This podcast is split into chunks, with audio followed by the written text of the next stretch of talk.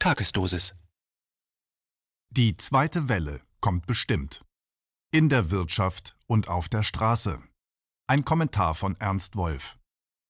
Seit etwa einer Woche bemühen sich die Mainstream-Medien und zahlreiche Spitzenpolitiker, die Öffentlichkeit auf eine sogenannte zweite Welle vorzubereiten. Bereits jetzt wird angedroht, dass sie eine Rücknahme vieler Lockerungen und erneute Einschränkungen erforderlich machen könnte. Obwohl inzwischen längst klar ist, dass das neue Coronavirus für gesunde Menschen nicht annähernd so gefährlich ist wie vorausgesagt und obwohl es aufgrund der Erfahrungen mit der Pandemie nicht schwer wäre, gefährdete Personen auch ohne nachteilige Folgen für die Allgemeinheit wirksam zu schützen, werden entgegen all diesen Erkenntnissen erneut Angst und Panik geschürt. Wer nach dem Grund für dieses offensichtlich widersinnige Verhalten fragt, sollte einen Blick auf die erste Welle werfen. Diese hat nie das von Politikern, Wissenschaftlern und Journalisten vorausgesagte katastrophale Ausmaß angenommen. Trotzdem wurden systematisch Angst und Panik geschürt und ein Lockdown verfügt, der die gesamte Wirtschaft zum Stillstand brachte. Als Folge verloren Millionen von Menschen ihre Arbeit und viele ihre Existenzgrundlage. Außerdem wurden durch die Einschränkung der Gesundheitsversorgung und den Aufschub von Hunderttausenden Operationen sowie durch die Reaktion vor allem älterer und einsamer Menschen auf die Panikmache erhebliche vermeidbare Gesundheitsschäden verursacht.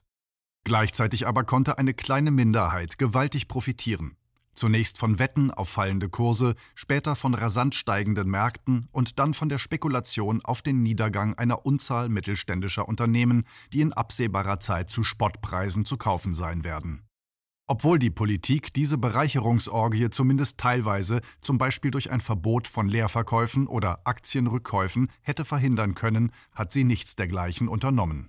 Stattdessen hat sie den Lockdown benutzt, um genau denjenigen, die in den vergangenen Jahren milliardenschwere Gewinne eingestrichen haben, riesige Entschädigungssummen aus Steuergeldern zur Verfügung zu stellen. Hier nur ein Beispiel.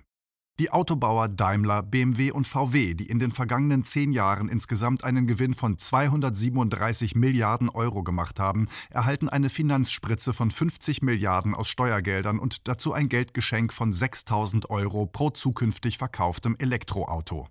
Dass die Öffentlichkeit diese Umverteilung weitgehend unwidersprochen hingenommen hat, liegt vermutlich daran, dass viele Menschen durch die Panikmache in eine Art Schockstarre versetzt wurden und dass eine große Zahl von ihnen trotz aller Hiobsbotschaften bis heute hofft, dass sich die gesellschaftlichen und wirtschaftlichen Verhältnisse nach der Corona-Pandemie wieder normalisieren. Das aber ist ein gewaltiger Irrtum, der sich in den kommenden Wochen und Monaten zeigen wird. Viele Arbeitslose werden keine neuen Jobs finden. Viele Kurzarbeiter werden feststellen müssen, dass in ihrem Betrieb kein Platz mehr für sie ist. Massen von Kleinunternehmern werden bankrott gehen, weil ihre Geschäfte nach dem Lockdown nur schleppend wieder in Gang kommen und die Banken ihnen keine Kredite gewähren. Aber auch größere Unternehmen werden wegen Absatzschwierigkeiten gewaltige Einbußen erleiden, ihre Schulden nicht länger bedienen können und dadurch eine Kettenreaktion im Finanzsektor auslösen. Insgesamt steht die Wirtschaft vor einer Schuldenlawine von gigantischem Ausmaß, die die Zentralbanken zwingen wird, immer wieder und in immer kürzeren Abständen einzugreifen, um Abstürze an den Finanzmärkten zu verhindern. Die Gelder, die sie dazu aus dem Nichts schaffen müssen, werden allerdings zum größten Teil wegen der mangelnden Nachfrage nicht in die Realwirtschaft, sondern erneut in die Finanzspekulation fließen und dazu führen, dass sich das globale Finanzcasino noch schneller dreht als bisher. Damit die Zentralbanken ihre Glaubwürdigkeit nicht vollends verlieren, müssen die künstlich geschaffenen Gelder zumindest teilweise ausgeglichen werden. Und das geht nur auf eine einzige Art und Weise. Indem die Politik an anderer Stelle spart. An welcher, zeigt die Vergangenheit, insbesondere die Euro-Krise. Wir werden in Kürze die härtesten Austeritätsprogramme erleben, die wir bisher gesehen haben.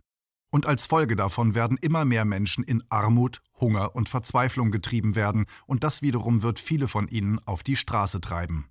Die Demonstrationen, die wir zurzeit erleben, sind nur ein fader Vorgeschmack auf das, was uns erwartet, wenn die zweite Welle eintritt. Und zwar die zweite Welle eines Wirtschaftszusammenbruchs, dessen Grundlagen durch den Lockdown gelegt wurden und gegen dessen soziale Folgen die Politik nur noch ein einziges Mittel kennt: das erneute Schüren der Massenhysterie, um uns alle in den kommenden Wochen und Monaten mit noch härteren Maßnahmen als bisher kontrollieren und disziplinieren zu können.